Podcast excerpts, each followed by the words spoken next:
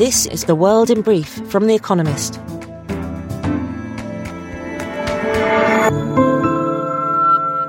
Our top stories. Police in Sri Lanka fired tear gas at protesters in Colombo following the news that Ranil Wickremesinghe, the Prime Minister, was appointed interim president after Gotabaya Rajapaksa fled to the Maldives on a military jet. The Speaker of Parliament issued a statement that Mr. Rajapaksa had contacted him and reiterated his promise to resign on Wednesday. Mr. Wickremesinghe declared a nationwide state of emergency. Conservative MPs began voting on Wednesday in their party's leadership contest, the winner of which will replace Boris Johnson as Britain's Prime Minister. The eight candidates will be whittled down to two for an election among the Tory party's members. Early frontrunners include Rishi Sunak, a former finance minister whose resignation last week triggered Mr. Johnson's departure, and Liz Truss, the foreign secretary. China says it used naval and air forces to drive away an American destroyer that sailed close to the disputed Paracel Islands in the South China Sea on Wednesday. The US Navy claims that the USS Benfold was simply asserting navigational freedoms in line with international law. But China's government accused America of provoking tensions by violating its territorial waters and followed the ship. Vietnam and Taiwan also claim the waters around the Paracels. Twitter sued Elon Musk to try to force the world's richest man to honor his agreement to buy the social media company for $44 billion.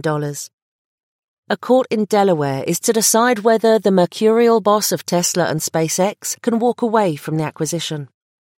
Twitter's share price has fallen sharply since the deal was struck, and then fallen still more since Mr. Musk indicated that he would renege on it.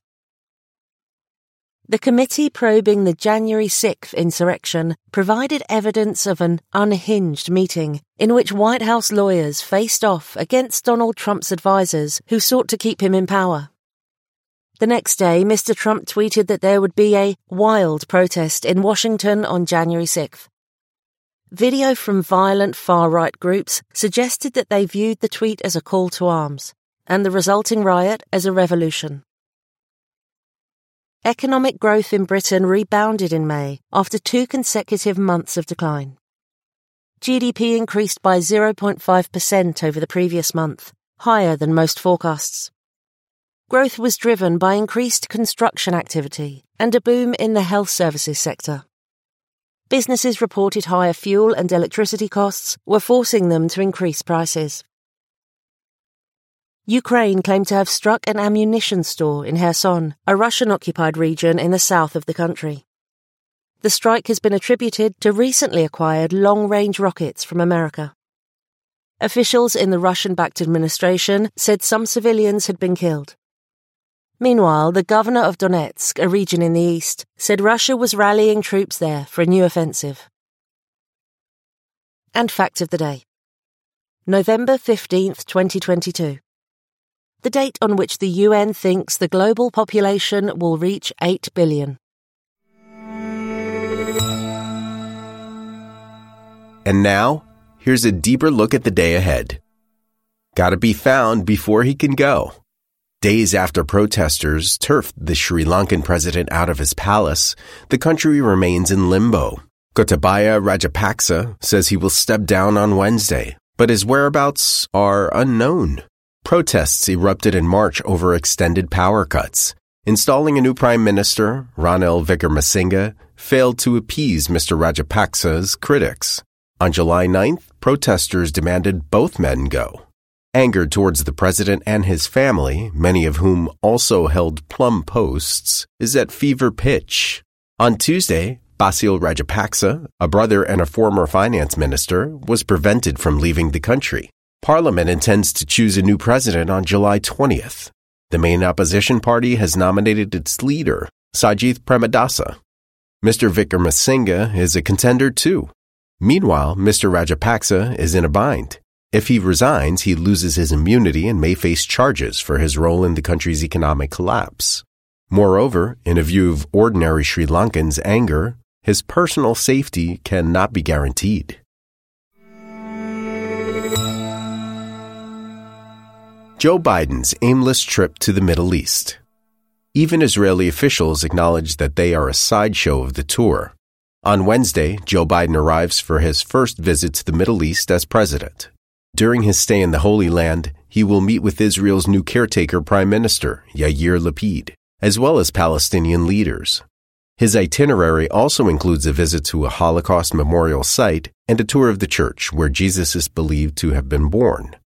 The more interesting leg of his trip starts on Friday in Jeddah. As president, Mr. Biden has avoided Mohammed bin Salman, the crown prince of Saudi Arabia, loathed by Democrats for his dismal human rights record and chummy ties with Donald Trump. But with oil hovering around $100 a barrel, Mr. Biden hopes to persuade the Saudis to pump more.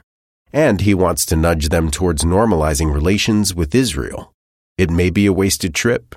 Oil producers have little spare capacity, and the Saudis are in no rush to open an embassy in Tel Aviv, let alone Jerusalem.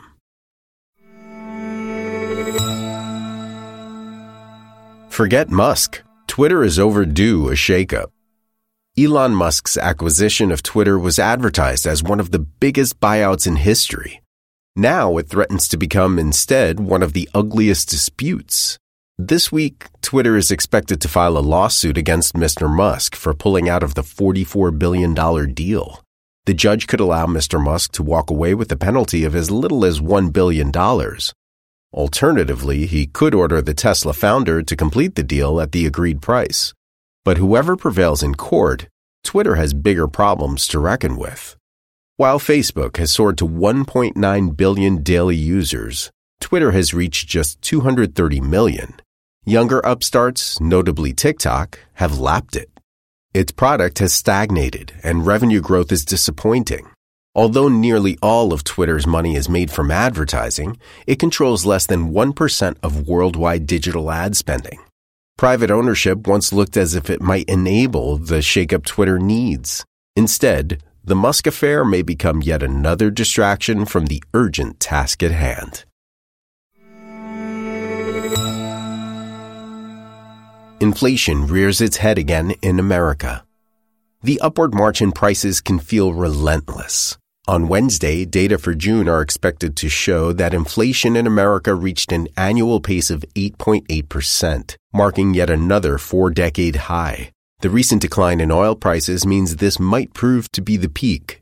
But that is scant comfort for people struggling with everything, from food to flights and haircuts to rents, becoming more expensive. The immediate matter of interest for financial markets is what another high inflation reading will mean for the Federal Reserve. Most analysts reckon the Fed will raise interest rates by three quarters of a percentage point later this month, notching up a second consecutive jumbo rate rise. In turn, investors are reducing their expectations for future inflation rates, just as the Fed intends. Unfortunately, they are doing the same for future growth. That is something the Fed cannot avoid. Gardening rodents. Gophers love to dig. Their signature mounds are the bane of gardeners and farmers across Central and North America. But man and rodent have more in common than they may realize. According to a recent study published in the journal Current Biology, gophers might be the only mammal other than humans that qualify as farmers. Tunneling is hungry work, yet gophers rarely forage on the surface. That has presented a puzzle, since zoologists at the University of Florida realized gophers could not be getting enough energy from the food they encounter as they dig.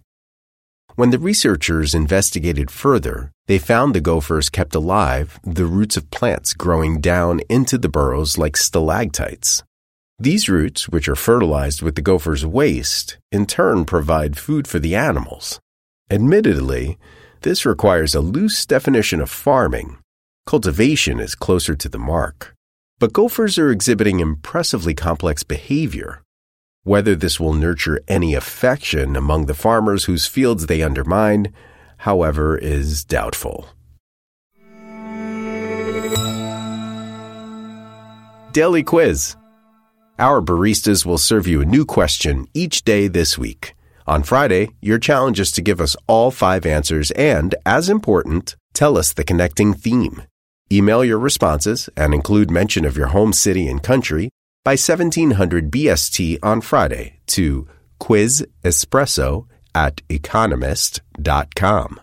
We'll pick randomly from those with the right answer and crown one winner per continent on Saturday. Wednesday. Which Methodist preacher founded the Salvation Army? Tuesday.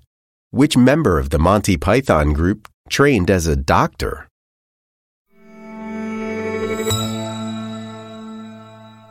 Finally, here's the quote of the day from Kate Sheppard, who died on this day in 1934.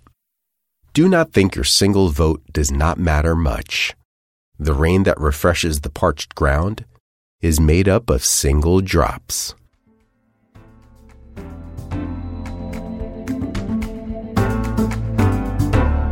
That's The World in Brief from The Economist, available three times every day of the week.